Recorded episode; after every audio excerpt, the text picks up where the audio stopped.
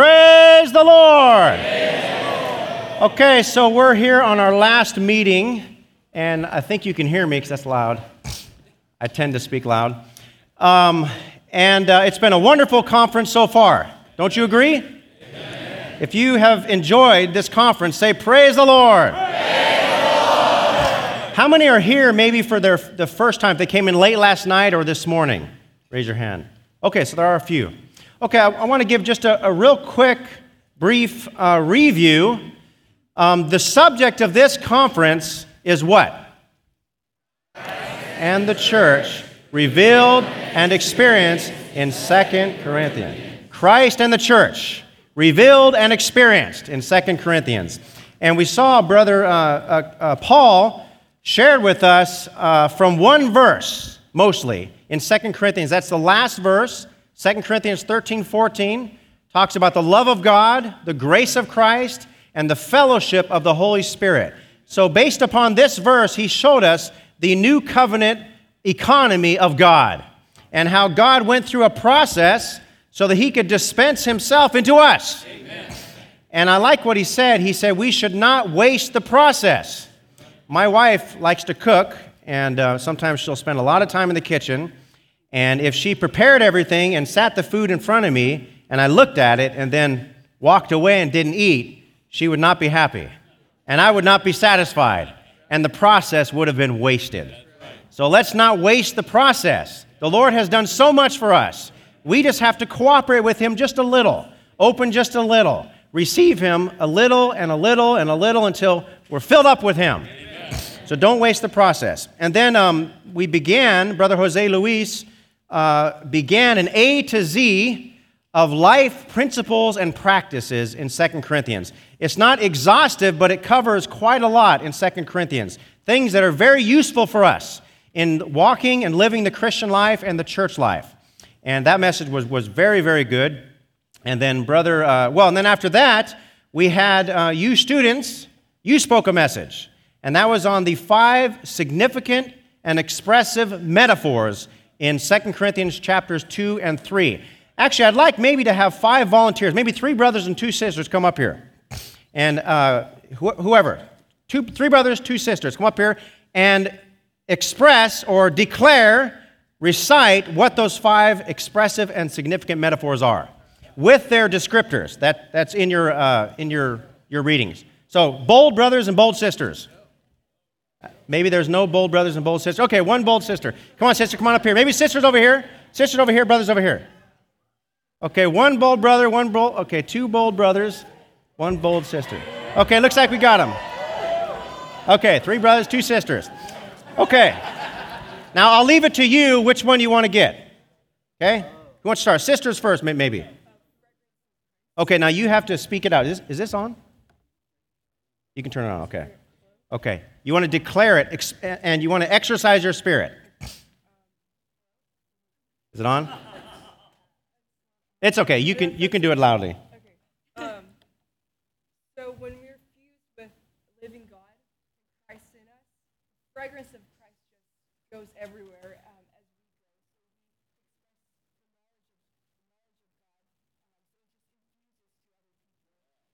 as we grow. Okay, so that metaphor was what? Fragrance of Christ. The fragrance of Christ. Yeah. Very good. Okay, so the, the, the first one was what? Uh, okay, and what are we?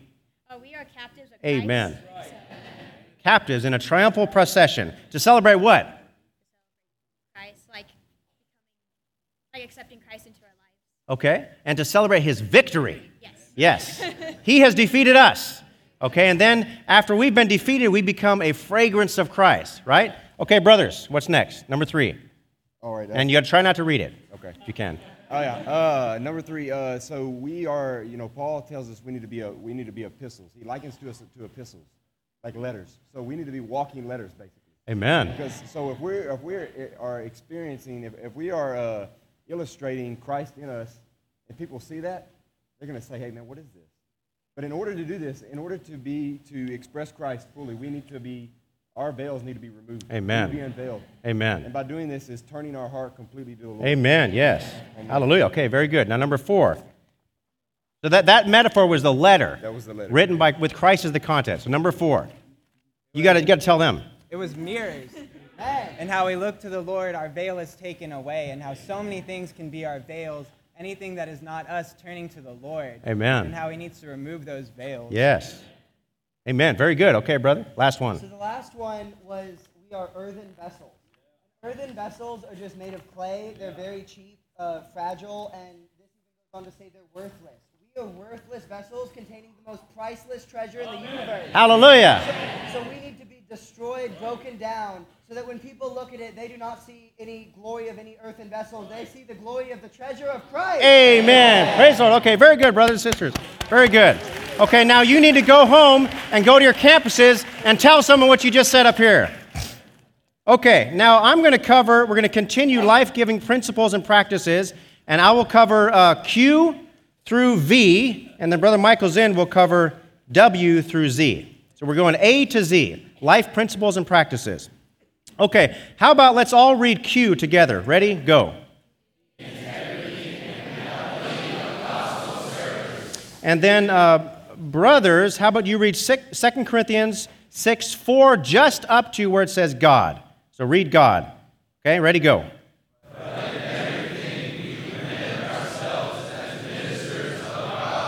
Okay, so Paul said we commend ourselves in everything as ministers of God. Are you a minister of God?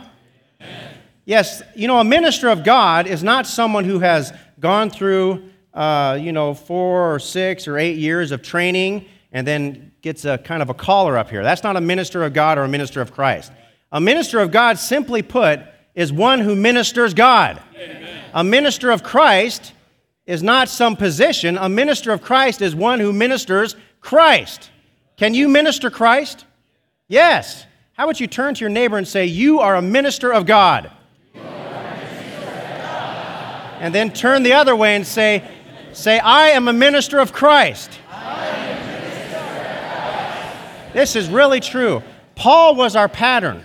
For sure, he was a minister, for sure.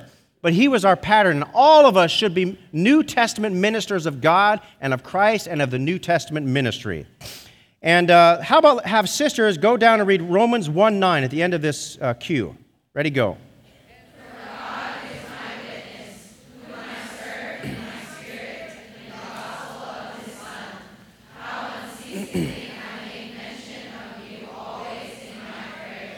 So, Paul served in his spirit in the gospel of God's Son, and he was a minister of God. And we need to do, do, the same. Now, when we're talking about ministering God, you know, sometimes we, we think a lot of things about what that is. Really, I like what Jose Luis said. He said, You need to give what you've got. So, we need to be filled up with God, we need to be filled up with Christ, and then we just give that to others. Don't think that you have to know a whole bunch uh, that will come in time. You'll, you'll for surely gain the knowledge of God. But what you know, and especially what you have experienced and enjoy, you speak that to someone, and that will be a real New Testament ministry. And you will be a real New Testament minister. So speak what you know and what you have experienced. Okay, now um, let's finish, brothers, on number four, where it starts in much endurance. Read that. Then sisters, read five, and then we'll alternate through through uh, 10. So, brothers, in much endurance.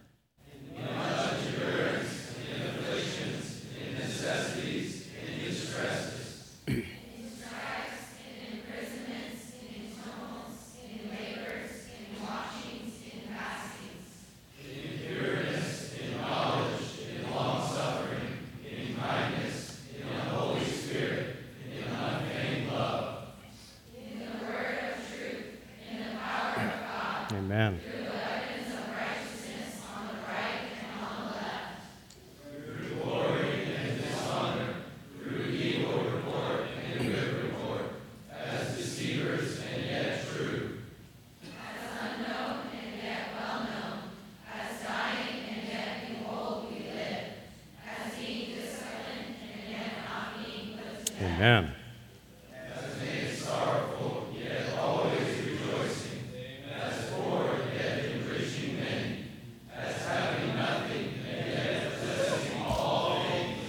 Okay, Paul was a minister of God. We should be ministers of God. But if we are real ministers of God, know that there is something attached to that. And we have to know this. And that is that we will experience some suffering. We will experience some opposition. We will experience some, uh, some misunderstanding and even some persecution. This will happen. It may not be to the extent of Paul. I mean, how many in here has ever been shipwrecked? Okay, I didn't, I didn't think so. How many of you have been, have been beaten for the gospel? Yeah, th- this may not happen to us. It may. In some place in the world, this does happen. But it may not happen to us. But we still will experience some suffering, some misunderstanding, some persecution. You know, a little testimony my wife, when I met my wife, she was an unbeliever. Of course, we didn't get married until after she became a believer. But she was an unbeliever, and she was actually, she was very depressed. She was, uh, she was, she dressed all in, you know, kind of black all the time. And she, I mean, she was bad. She was really, really bad off. And uh, she's okay with me saying this. And, uh, and she listened to dark music. Even she was, she had suicidal thoughts. Her mom was real worried about her and just really, really, really bad off. And anyhow, I met her and then I began to speak the gospel to her, and it took about four months. But eventually, she prayed to receive the Lord, Amen. called on the Lord's name, and she was dynamically saved. And she did a 180. So here she's dark and depressed, and even what she wore is just dark and, and you know, suicidal thoughts. And then she did a 180, wow. and she was happy. She was joyful. She was, even her, her outward appearance uh, changed pretty quickly. And uh, anyhow, you would think, isn't that wonderful? Isn't that wonderful? Her life was changed for the better, much better. But you know what happened? Her, uh, her family, her relatives, her mom uh, began to say things. And well, she got baptized. She began to read the Bible. She began to fellowship with other believers. And uh, so her, her life was, was great. You know, she was enjoying the Lord, pursuing Christ. But then it looked so strange to what she was before and to her family that they began to say things about her like she's a Jesus freak. And some among the family was calling her a cult. And then after we got married and we moved to another city, somebody even said, uh, he kidnapped her. I mean, kidnapped my wife. It was just, so this kind of thing happens, suffering. And believe me, that was a little suffering and a, a kind of a persecution and a, and a misunderstanding for sure. Okay, now, many, many years later, all of her family loves me to death and loves loves her, of course, and, and now we have a good testimony with them. And many of them are, are starting to read the, the ministry and, and uh, being encouraged with what we're into, so it's really great. But there was some persecution, some misunderstanding. So just know that if you are a true minister of God, these things will happen. So just be aware of that. But one thing, the last point of last message, uh, Brother Tim C. didn't get to cover it, but it says that the, uh, the apostles co labored, co worked with God with an all fitting life. Don't worry about the sufferings and the persecutions because we have an all fitting life. We're not marshmallows. We don't melt at the first sign of heat or discomfort. No, we have a life that can fit anywhere. If you're shipwrecked, like Paul was, you can tell those around you, cheer up, man. How, how could you cheer up? Or if you're in prison, like Paul and Silas was, you can praise the Lord and the jailer will get saved, he and his household. So we have an all fitting life. That's wonderful. Okay, let's go on to R. How about let's read that uh, together? Ready, go. And then uh, how about all of us read 2 Corinthians 6 14, just up to where it says unbelievers?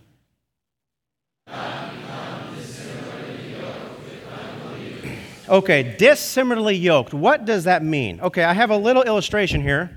You're going to have to use your strong college mind to imagine that this is a yoke. Okay, I need two brothers. Smith, maybe you two brothers, come on up here. Okay, this is a yoke. A yoke is a wooden, uh, uh, is a piece of wood that connects two, two animals together, put on your neck. And it goes on your neck, and it joins two animals together so that they could pull a, a, a plow or a cart, so they can work together. Okay, to be uh, was dissimilarly yoked, or another, another word is unequally or you could say diversely, would be if you have two different animals. So let's say you have an ox here, a strong ox, but then here you have a snake. What would be a snake going on? Okay, a snake. Okay, a snake, you know, they are unequal. Do you think they can co labor together very well? No, he'll, he'll move forward and, and he'll keep biting. Or if he's a wolf, you know, he'll, he'll keep biting. Or if he's, okay, may- maybe you're not a serpent or a wolf. Maybe you're pretty good. You're a little lamb. You, you think that's still equally yoked? No, it's not equally yoked. So, um, what Paul is saying, okay, thank you, brothers. What Paul is saying is that um, we, as believers in Christ, should not be diversely or unequally or dissimilarly yoked with unbelievers. Uh, and, you know, he goes on here, let's read this, where it says, for, 2 Corinthians 6.14, for what partnership? Let's read that through verse 16 and stop where it says idols. All together, ready? For what partnership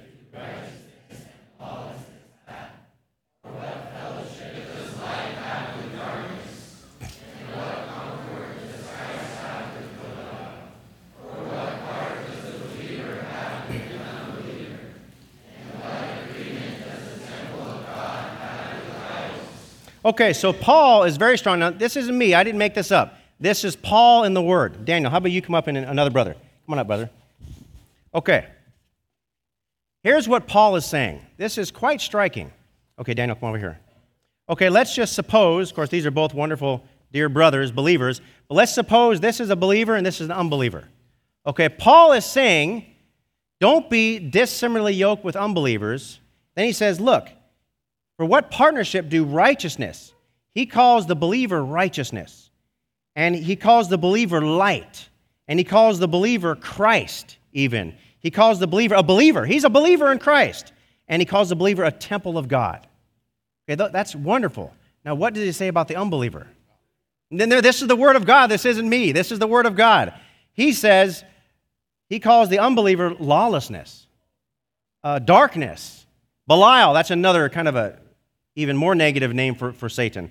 Um, unbeliever. Unbeliever. He doesn't believe in Christ. And then idols.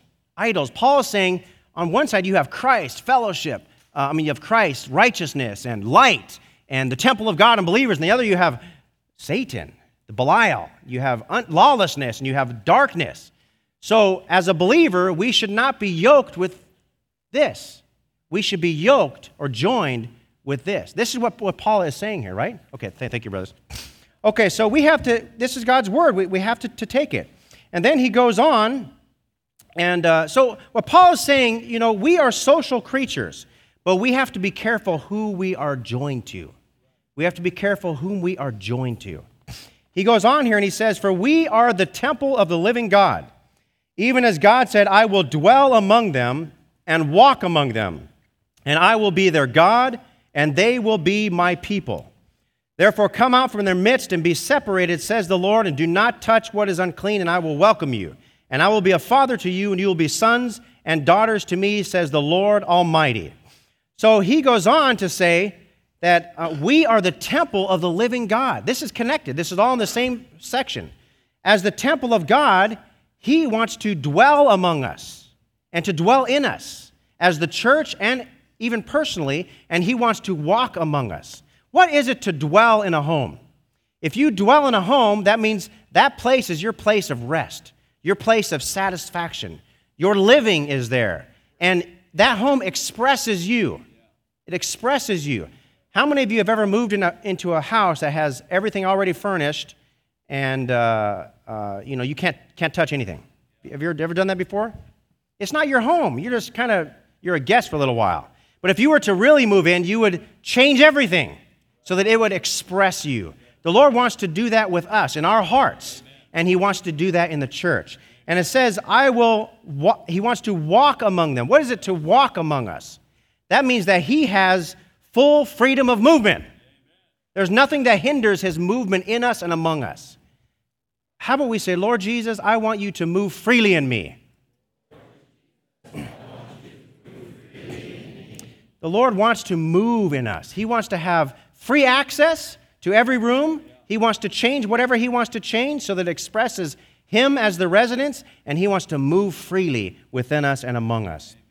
So, uh, you, you, know, um, well, here, let's read these verses Ephesians, 1 Corinthians, and 1 Timothy. How about brothers? Ephesians 3, sisters, 1 Corinthians 6, then we'll alternate. Brothers, go first.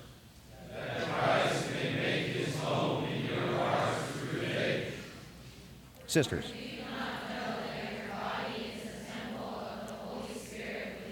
Brothers.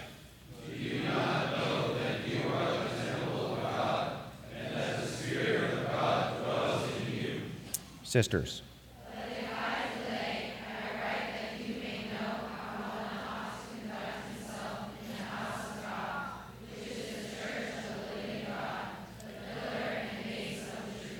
Okay, so these verses um, tell us that our hearts are a home for Christ. The Lord wants to dwell in us personally and make his home in all of our heart. Actually, a very good prayer every single morning and even throughout the day is Lord, make your home in my heart. Amen. Well, let's all say that. Lord, make your home in my heart. And even our bodies are a temple of the Holy Spirit. So we have to be careful concerning our bodies. Where do our bodies go? What do our bodies contact? We're carrying around the Holy Spirit. And then the church is the temple of the Holy Spirit, the temple of God, and the house of God. Okay, so Paul is, is putting this together with being dissimilarly yoked. If you don't allow, or if you are dissimilarly yoked with unbelievers, the Lord doesn't have a way to make his home in your heart. And he doesn't have free access, and he doesn't have free movement among you because of whom you are joined to. So we really need to take the Lord's word in this. Now, Paul does not say, don't become yoked. He says, don't become dissimilarly yoked. Actually, we should be yoked. We should be joined to believers. We need to be joined with some companions that help us to pursue Christ with. We need this. Actually, it is very good to have some, at least one or two that's a little above you, older than you, some that are at your same level, and some that are under you. If you have companions like this, then you will be able to pursue Christ in a very, very good way. And these ones you should be able to call on the Lord with, you should be able to pray with, you should be able to fellowship with, you should be able to bring up your burdens concerning the gospel with, you can serve with. If you can do this, then you are similarly yoked. You are equally yoked. You are uh, not, what's the opposite of diversely? You are, anyhow, you're yoked in a good way. You're joined together in a very good way. So we should be, um, we should not be dissimilarly yoked, but we should be similarly yoked for sure. Don't be a loner Christian. Don't be a loner Christian. I was reminded of 1 Peter 5 8, where it says that Satan, as a roaring lion, is walking about seeking someone, to devour. Didn't say he's seeking a group of, of people to devour, he's seeking someone. If you're a loner Christian, you may become devil's food. We don't want to be devil's food. So you need to be joined with some positive companions. Positive companions. Okay, and then, uh, you know, okay, I'll, I'll say that for a minute. the third thing here under this portion is what's our attitude towards the world, towards our previous friends? Maybe we get saved and we have a bunch of friends that are unbelievers. Do we just never talk to them again? Do we just, you know, hide with our new companions in a, in a house and never go out? No, no, we, we're not of the world, but we live in the world. So, what should our attitude be towards everyone in the world? Well, we, have, we do have to have a certain kind of an attitude. And this attitude becomes a, a kind of a view and an insulation to us to protect us from, uh, from being devil's food. And that is this. Uh, well, I should say, one of the things uh, is to have a gospel attitude. We should have a gospel attitude. So, um, your friend, you got saved, your friend's an unbeliever. Well, if you stay joined to that friend, you will be brought down. You'll be dissimilarly yoked. So, there needs to be a kind of a cutting, but now you begin to pray for your friend. Now you have a gospel attitude. And it may be that you're, you're friendly with him, and it may be you even do some things with him or her. Um, you have to judge within. But, but still, that insulation should be regarding, it should be a gospel insulation. That will save you, and it may save them. And this has happened to many of us. My own testimony when I was in high school, or junior high and high school, half of high school, I was dissimilarly yoked, for sure. I was a believer. I was raised, you know, in, in, a, in, a, among a, in a Christian family, but I became rebellious and got dissimilarly yoked, and that had a great influence upon me negatively. I went down. And it was only God's mercy that recovered my heart and rekindled my love towards Him.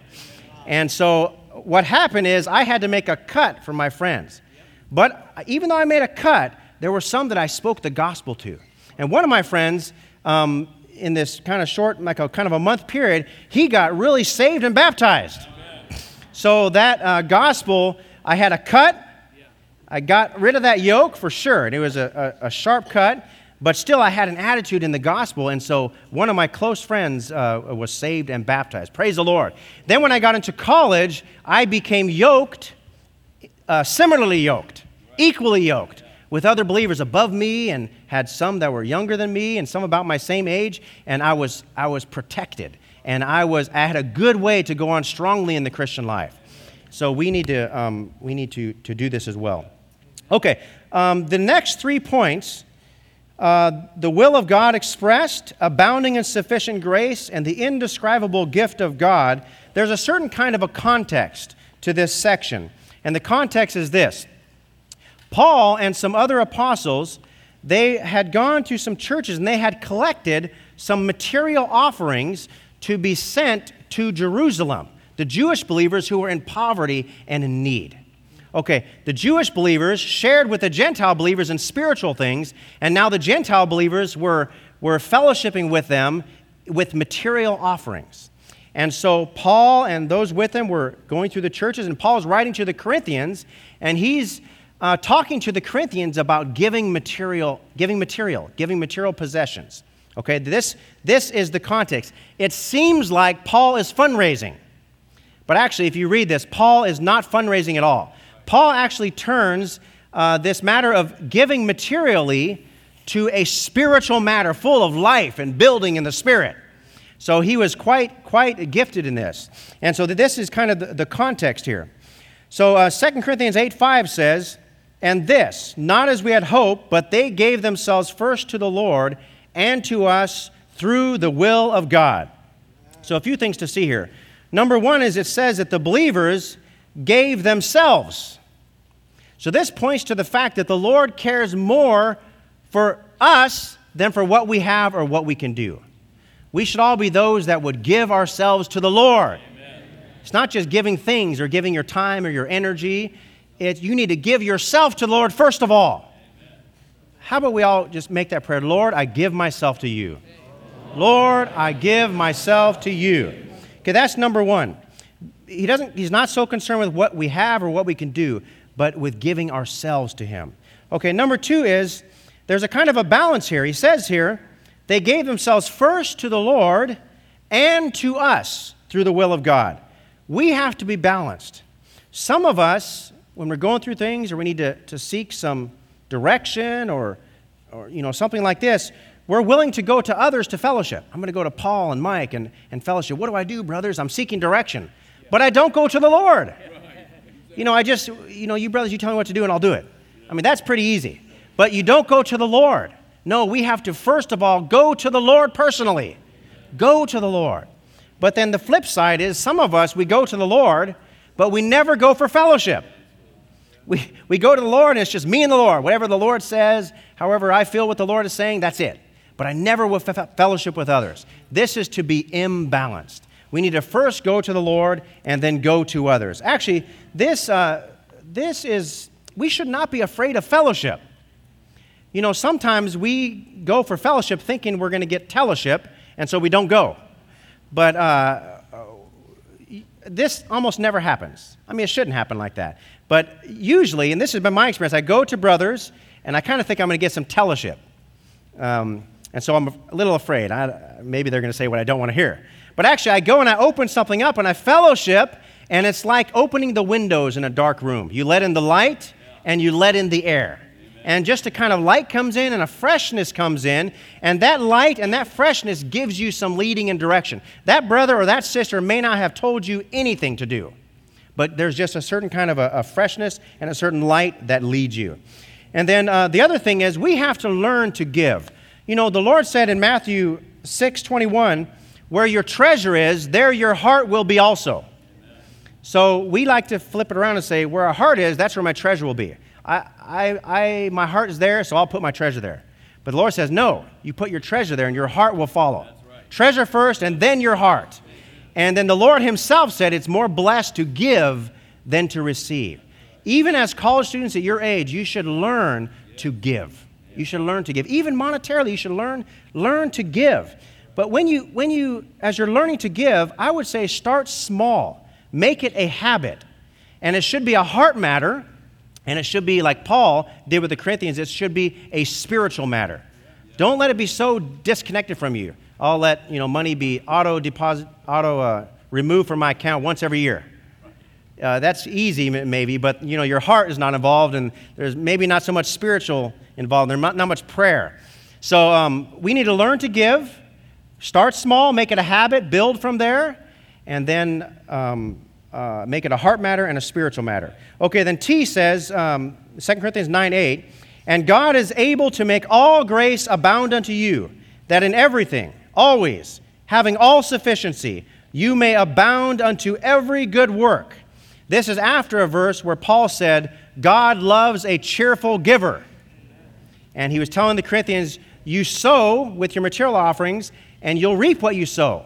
If you sow a lot, you'll reap a lot.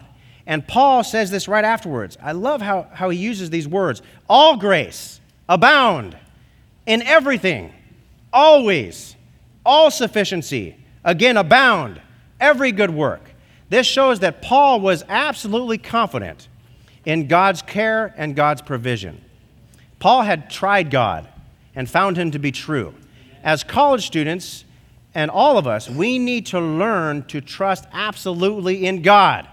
Amen. Even if the circumstances appear to be uh, against, um, uh, against us, still we trust in the Lord. Paul's saying, if you give, you, I'm absolutely confident the Lord will return in full and abundantly. You know, some of us in this conference, um, well, all of us, we paid a price to get here.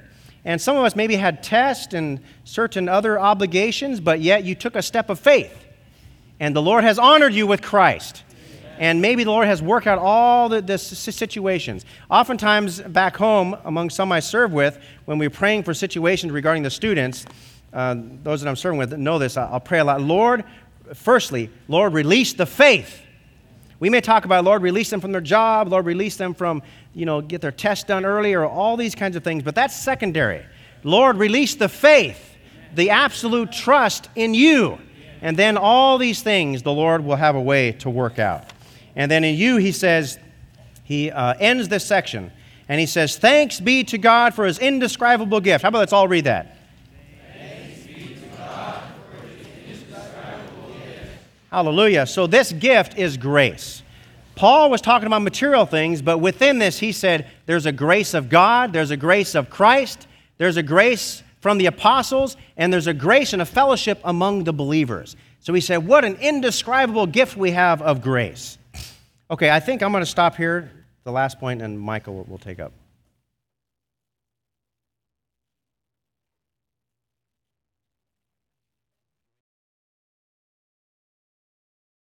Like, okay.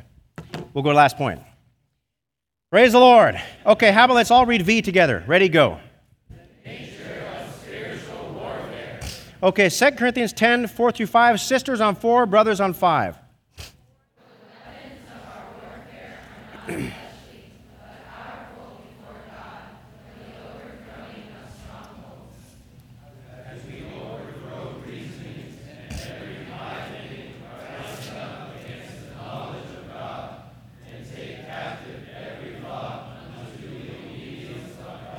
Okay, Paul was talking about a kind of a spiritual warfare. He said, even though we live in the flesh we, and we're fighting against things, we're not fighting uh, in, the, in the fleshly realm, we're fighting in the spiritual realm. And then he talks about reasonings and thoughts and high things that are against God. You know, in this world today, you just turn on the TV, we know there are many things, high things against the knowledge of God. Of course, on the college campuses, we know, and it's getting worse, I think. I, I, I know it's getting worse. So many high things against God, and so many reasonings and thoughts against God. Even within ourselves, things rise up against God. We have thoughts that become strongholds that are, that are against God. Maybe kind of isms and philosophies and logic that are against God. So those things have to be overthrown, and the thoughts have to be taken captive to the obedience of Christ. And it first starts with us because the verse is not on here, but I think it's verse 6. it talks about Paul saying that they're ready to take care of all the disobedience once you, their obedience was fulfilled. So, indicating that the base of, of the obedience of the, uh, of the obedience of the rest out there has to begin with our obedience and our thoughts being taken captive to Christ. And I would say the best way to have our thoughts taken captive to Christ is to be in the Word of God. Like Brother Tim C said, we need Facebook time. We need FaceTime. We need to spend time in the book of books and put our face in it and spend time in the face of the Lord Jesus. If we do this, then we will be infused with the knowledge of God. And as we're infused with the knowledge of God, our minds will be renewed. Like it says in Ephesians, that you be renewed in the spirit of your mind. And as we're spending time in the Word of God, then the Lord has a way to break down the strongholds in our thoughts and take captive our every thought unto His obedience. Look at this last verse. Let's read this last verse together Jeremiah 23 29. Ready, go.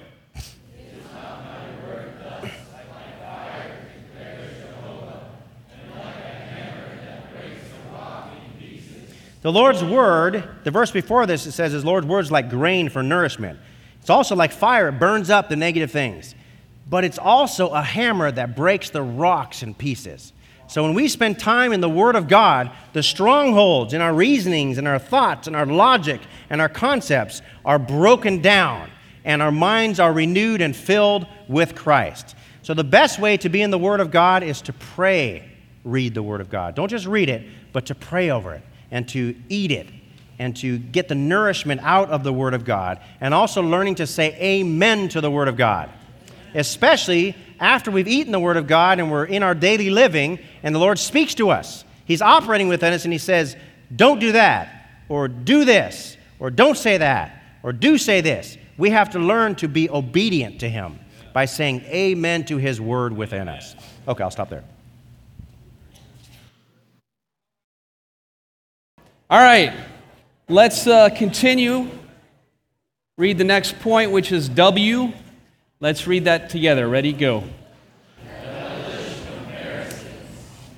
So, the title of these last couple messages has been Life Giving Principles and Practices in 2 Corinthians. Uh, well, this point may be an exception in that this is not a life giving principle. In fact, if you are one who practices comparisons, you're going to have all your life leaked out. Okay, so let's read these verses, uh, Second Corinthians, or this verse, 2 Corinthians 10 12. Everybody, ready, go.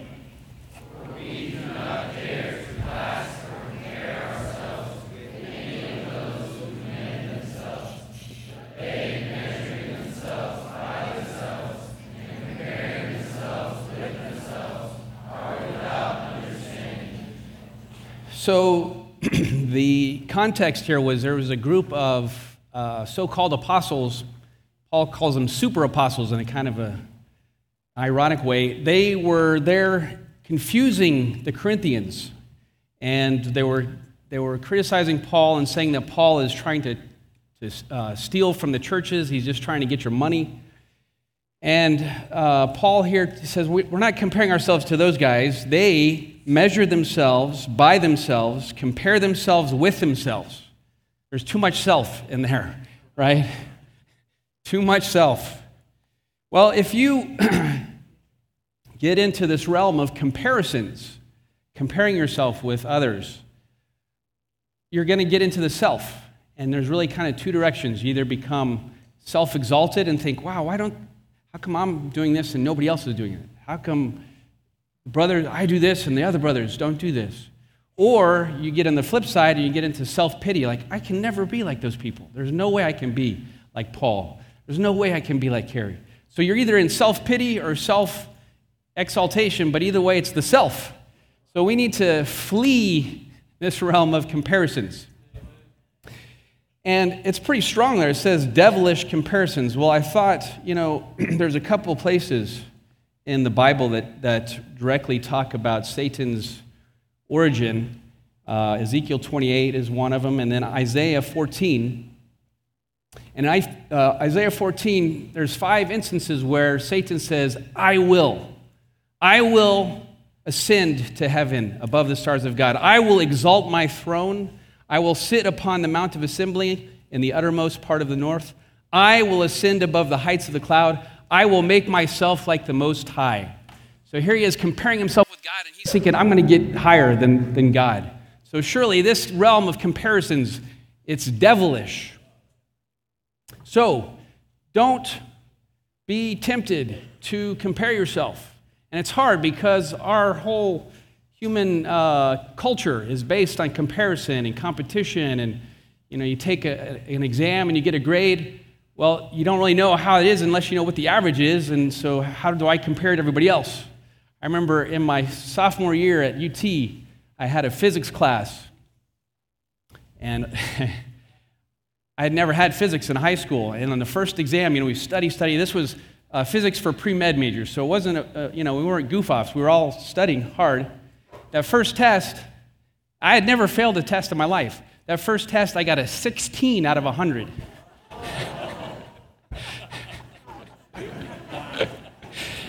Well, then I found out the, the average was a 21. so I thought, well, I'm not so bad. Com- compared to everybody else, I'm I'll, I'll get the curve and I'll be okay. The professor said, You all did so poorly, I'm not going to curve this test. Oh. Anyway, that's just an example of being in a poor situation, but then you compare yourself, and everybody else is pretty bad too, so I'm not, not too bad. Lord Jesus. Okay, so uh, Paul talks about in these next verses, how about brothers on Romans 12? Read those three verses there uh, Romans 12, 3, 4, and 6. Brothers, go.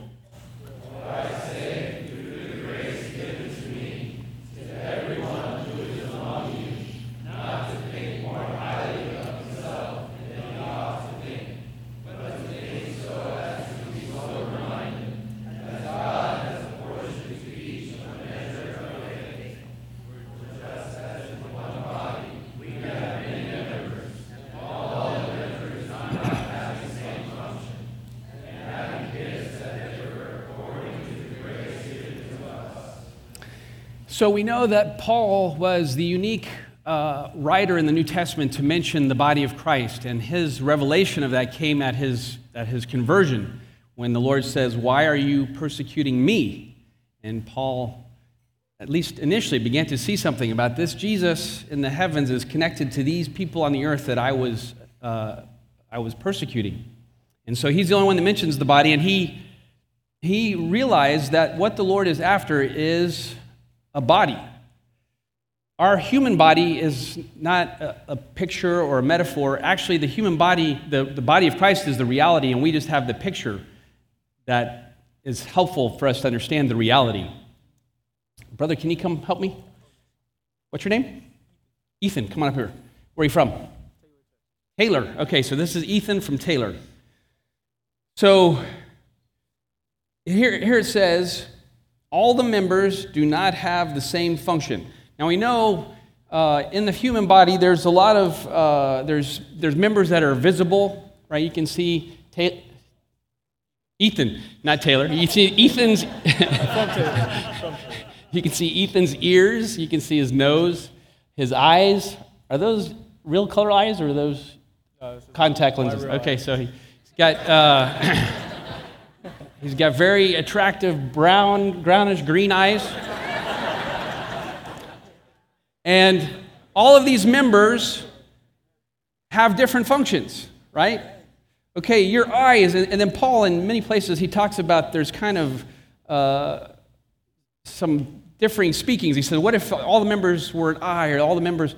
Okay, well, you uh, were staying in a certain cabin this weekend. Was this your first time to Latham yes. Springs? Okay. So you came back and forth several times in the cabin. Uh, mainly, you used your eyes to do that, right? Uh, I don't think anybody just used the sense of smell and, okay, I know where the, the cafeteria is. It's over here, right? All the members have different functions, and we there's no competition of the members. His eyes, they're, they're necessary, and all the other members appreciate the eyes. Have you ever woken up at night and you're walking through and you stumble and you hit something? Oh, That's because your eyes couldn't adjust to the darkness. So, because of the, the lack there of the eyes, the whole body is suffering. Thank you. so, uh, when we consider each other and ourselves, don't get into the realm of, uh, of uh, comparing. Instead, realize I am a member of the body of Christ. In fact, let's all say, Thank you, Lord, I'm a member of your body. I am just a member. We don't have to try and be anything more than we are, but don't ever fall for the lie of the enemy that, oh, you don't belong here. What are you doing here? Look at these people. They're, you, you don't belong here. You have to tell Satan, no, I am a member of the body of Christ. My function and my uh, may, may differ, and of course it will. All of our, our functions differ, but we are all members of the body. So none of us should think more highly of ourselves than we ought to think, but think as to be sober minded. That was in that verse, first verse. So if you're ever thinking of yourself higher than being a member, you're thinking higher than you need to be. We are all members of the body of Christ. And let's skip down to the next uh, verses, sisters. Let's read those from 1 Corinthians 12, 18, and 19. Ready, go.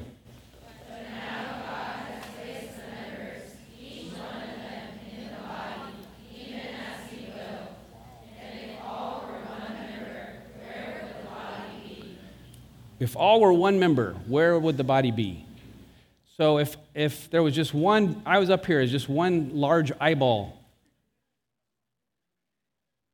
I don't think you all would stay in the auditorium very long, right? This giant eyeball rolling onto the stage, and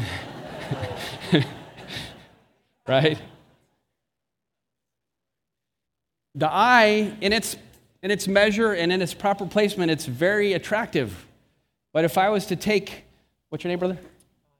Nick. If I was to take Nick's green eyes, very pleasant where they are now, but I pluck them out to share them with the sisters, right?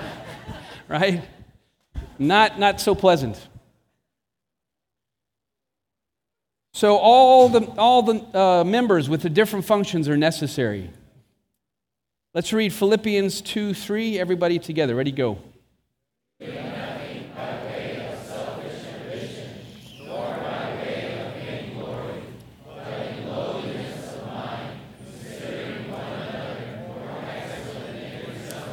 Considering one another more excellent than yourselves. And, uh, you know, there, in the church life, uh, there are a lot of times where we are encouraged to function. We're encouraged to speak and to pray. And, you know, after this message, we'll have the mics lined up and you guys can speak. And because we still have that, the fallen nature of Satan in us, till we die, there's always going to be a thing in us that uh, no matter how much we're trying to just express Christ and be for the Lord, there's still something of the self there and wants other people to appreciate me. So if I speak and the amen meter is like, mm, and then the next brother says something and amen, then you think, why didn't, what, what's going on, right? so we all, until the Lord comes back, we have to deal with this and, and say, Lord Jesus, save me. Save me from doing things by selfish ambition or way of vainglory. You know, another uh, kind of example of that is you come to a group and you say, uh, uh, I, I, have this uh, gospel friend, I really want to pray for this person. Uh, and you know, you do have a heart for them, but then there's also this kind of a thought about, you know, if I bring somebody to the Lord, then, then, I mean, we all need to be uh, fruit bearing, but there is still possibility of having this thought that, well, there's something about myself that, well, I brought so many people to the Lord, right? Lord Jesus, save us. Oh, that we would not do things uh, in way of selfish ambition and vainglory, but in lowliness of mind caring just for the body. Okay, everybody on 1 Corinthians 15:10. Ready, go.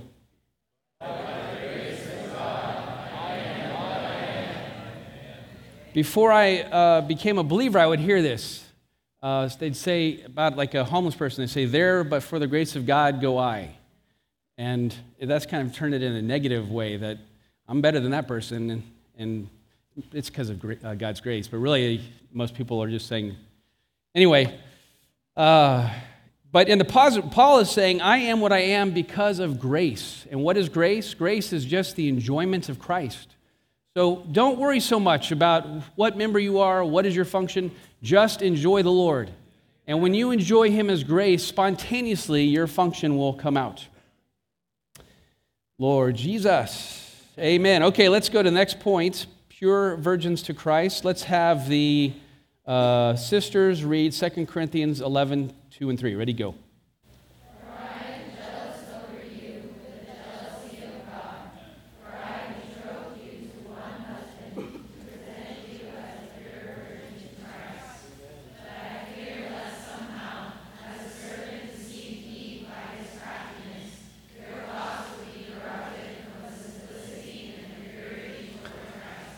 Okay, again, this is in that same context that some had come in to Corinth and were, were distracting the believers from what Paul had brought them into. And he's concerned for them. And he says he's jealous with them with a jealousy of God because he betrothed them. That's not a word we use much. We have engagement. And, you know, I'm engaged to somebody. Uh, this is kind of older, you know, English. I betrothed but that means you have brought person and now they're planning to be married. And Paul saw himself as, as the one who was engaging the believers with Christ. And this is actually a, a test of a genuine New Testament minister is their ministry stirs up your love for the Lord. Hasn't your love been stirred up this weekend? That's just the, the spontaneous function of the New Testament ministry is we are drawn to love the Lord more than we, we did before. In the other hand, the ministry that's not according to the New Testament just stirs up questionings. So if you ever are with somebody and their speaking is just causing you to be confused and questioning, and your love for the Lord is going down, you have to really consider is this, is this helpful? Is this a New Testament minister? because the New Testament ministry causes you to be loving the Lord Jesus. When I got engaged, uh, I was living in Russia at the time and serving the Lord over there, and my uh, my fiance, uh, my well, okay, so she we had met each other in the church in Austin. She had grown up in the church in Austin.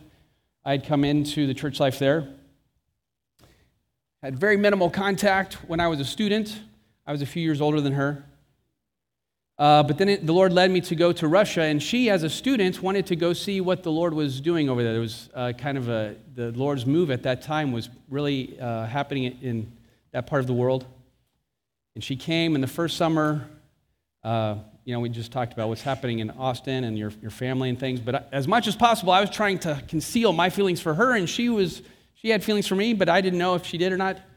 But uh, the next summer, she came and through some fellowship, uh, brothers felt it might be a, a, okay time to start a, a courtship. So I, we started spending some time together. We got engaged. But I really wanted her to spend some time in the full time training because it had been such an impact on my life. So uh, we got engaged, and then she went to the training in Anaheim. So for a year, I was in Russia she was in, in Anaheim, and it was a little bit different at that time because uh, I don't think you can even do that now. I don't think you can go to the training engaged, or um, I don't know. But I know for sure you can't, you only have certain amount of contact. So at that time, email was just coming around. This was 1994, and uh, and uh, I was emailing her from Moscow, and she was emailing me just about every day from there in Anaheim, and we there's this you know sweet time of engagement and you could call from there of course i don't know if y'all understand but at one point there were no cell phones or at least there were very minimal cell phones and there were these big suitcases you'd have to carry around so most people did not have a cell phone so you'd have a landline and i would call from russia she'd answer and we'd talk well what if i called one time And I said, Hannah, how things going? And then I said, wait a minute, what's that in the background? She says, oh, it's uh, Brother Bob. What? Yeah, he's taking me out to dinner tonight. How do you think I'd feel? What? Who is Bob?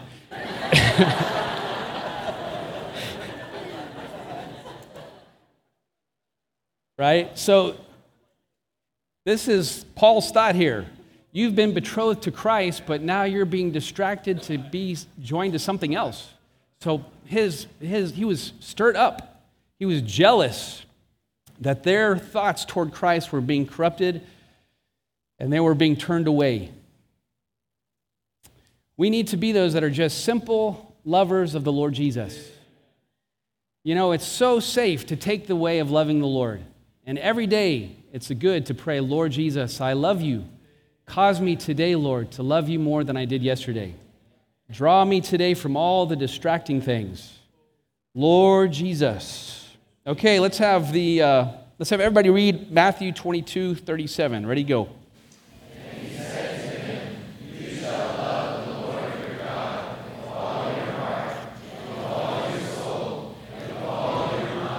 Do you guys know that song? Somebody started. You shall love the Lord with all your heart. You shall love the Lord with all your soul. You shall love the Lord with all your mind, with all your heart with all your soul, with all your mind. So the Lord is a jealous God, and He wants us to love Him with everything our whole heart, our whole soul, our whole mind. And we saw in the previous messages, everything else should be a distant second, right? Well, look at this Revelation 2 4. Brothers, read that.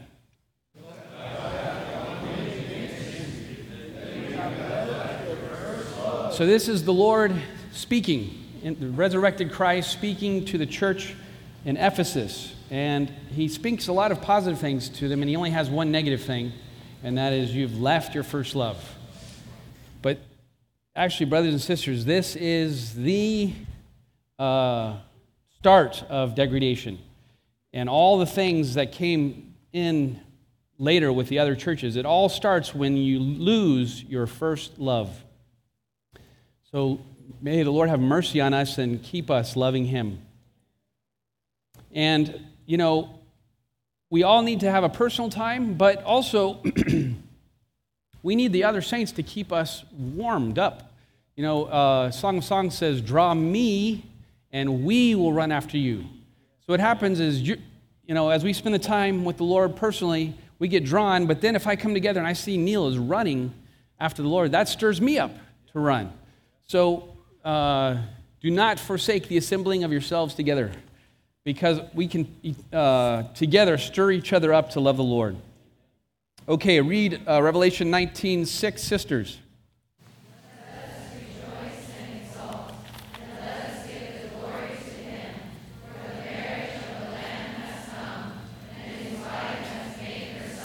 Amen. Rejoice and exult Marriage has come. I want to be at that wedding. Don't you? I don't know if, if uh, it'll happen in our lifetime. I'm pretty sure it's going to happen within your lifetime. I hope uh, I'll live to be, long, to, to be around for that. Okay, let's go ahead and go to the next section. And let's read that title. Ready? Go. On the highest plane. Everybody on 2 Corinthians 12, 9, and 10.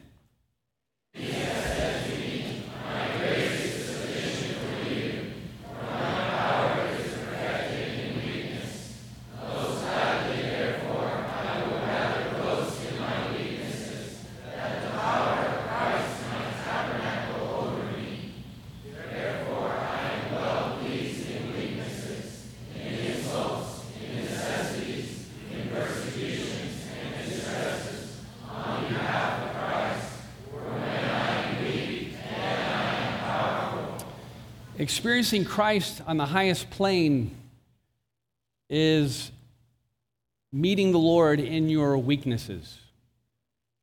Nobody likes weaknesses. Everybody likes to be strong. A few weeks ago, we moved my 86 year old father in to live with us because his, uh, his health. And he's uh, six foot four, and uh, his health is good enough that he could walk around fine, but we have really encouraged him to use one of those uh, four prong canes because uh, it's just less risk of him falling. And so, but to get him to start using that was like pulling teeth because you want to you want to be feel like you're strong. You don't need why do I need that? And sometimes I'll come out at night and I'll see him walking through the house without it, and I'm like, I don't say anything because I don't want to like feel like I'm God, Dad, what are you doing? But uh, but that's just human nature. Likes to be strong, doesn't want to depend on other things. But actually, if we're so strong, we're going to miss the Lord because we can just do it on our own. Why do we need Him? So, Paul, you know, had this particular uh, situation. He had seen so much, he'd seen things that people uh, before him and after him have never seen. He was caught up into the third heavens, he went into paradise. And because of that, it says he was given a thorn in his side to buffet him so that he would not be exceedingly lifted up. And we don't know for sure what it is, but it seems like it may have been the matter uh, he had poor eyesight, and maybe that, that's what it was. But whatever it is, he asked the Lord, Lord, I don't, I don't want this, and please take it away. And he asked three times. And I don't think it was like just one time prayers. He probably beseeching the Lord, Lord, take this away. And he even thought, if it was related to his eyesight, maybe he thought, well, I could do so much more, Lord. I could travel more. I wouldn't have to, you know, I could just accomplish more. But the Lord said, what was the Lord's answer? He said, My grace is sufficient for you. My grace is sufficient for you. Brothers and sisters, you have weaknesses. I have weaknesses. And we, we don't like the weaknesses, but we have to realize that it's there in that weakness that we can experience the Lord as sufficient grace. you know, sometimes you hear people say, well, you know, uh, you have Jesus, Jesus is your crutch.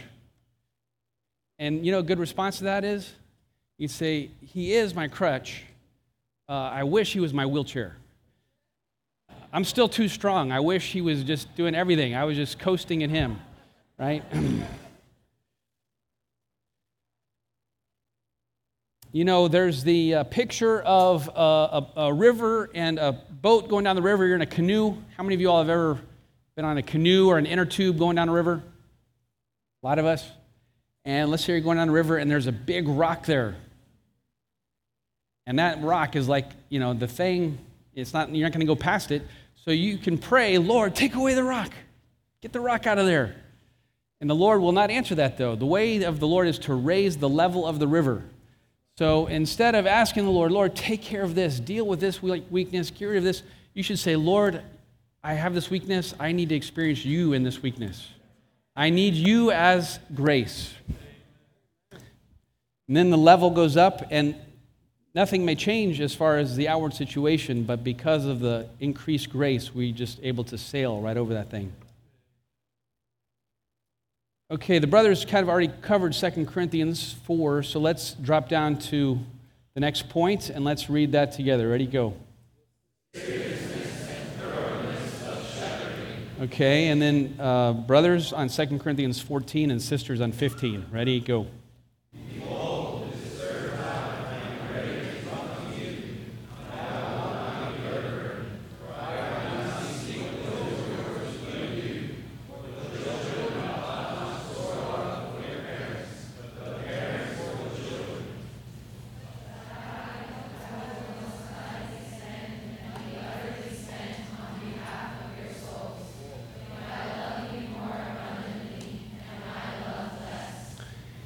Paul viewed the Corinthians as his children, and he was pouring out on them. And because of the disrupting the other Christian workers, uh, they were confused, and so they were loving him less.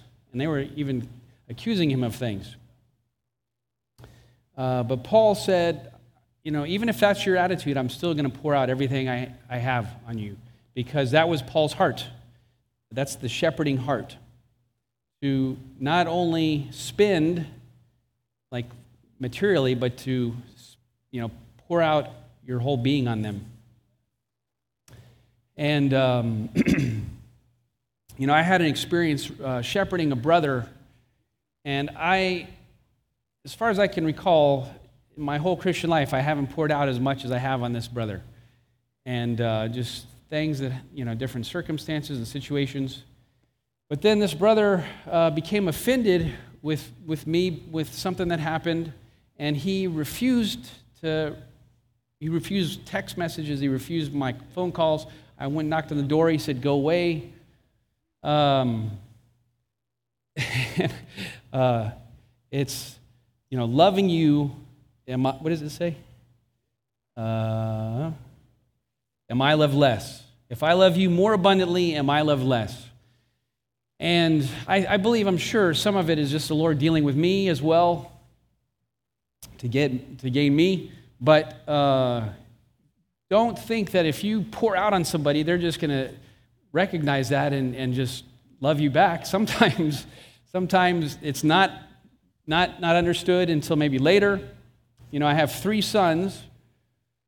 Uh, the oldest, hopefully, will be here next uh, year as a, as, a, as a senior in high school.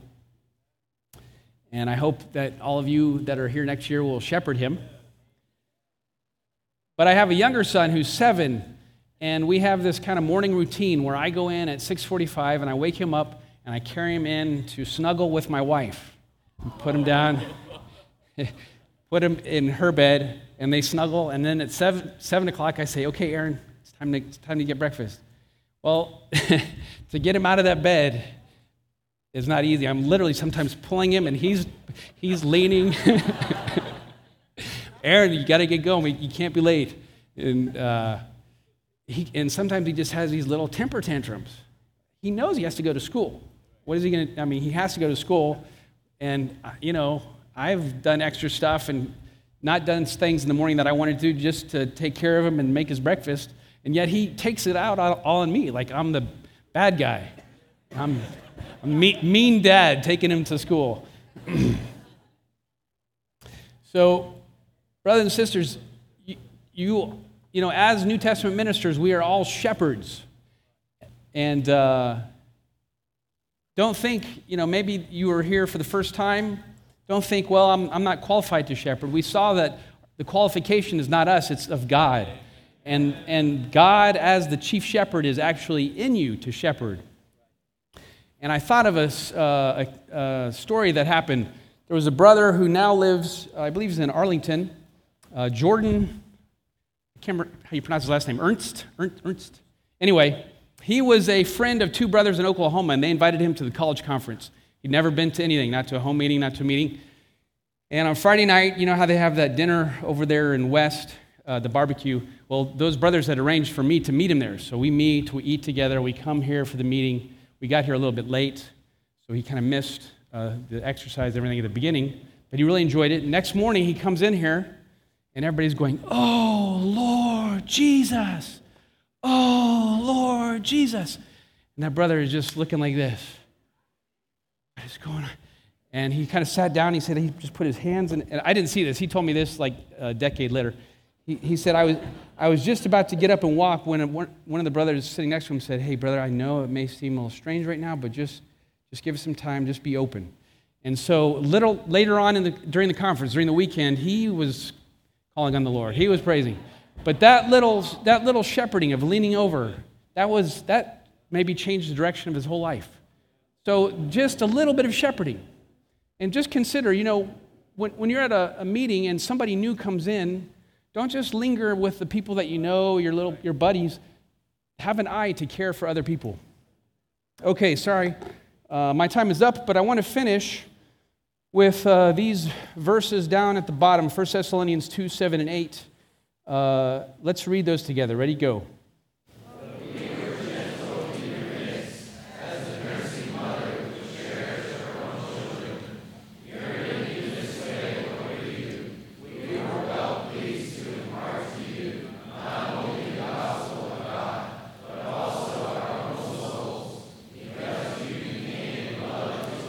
Okay, this, uh, these verses have been put to a song. Probably many of you know it, but just in case you don't know it, we have uh, an audio of it. So uh, we're going to play that. Everybody just listen. Even if you know the song, just listen the first verse, and then it'll repeat uh, on the second verse. Everybody can join in.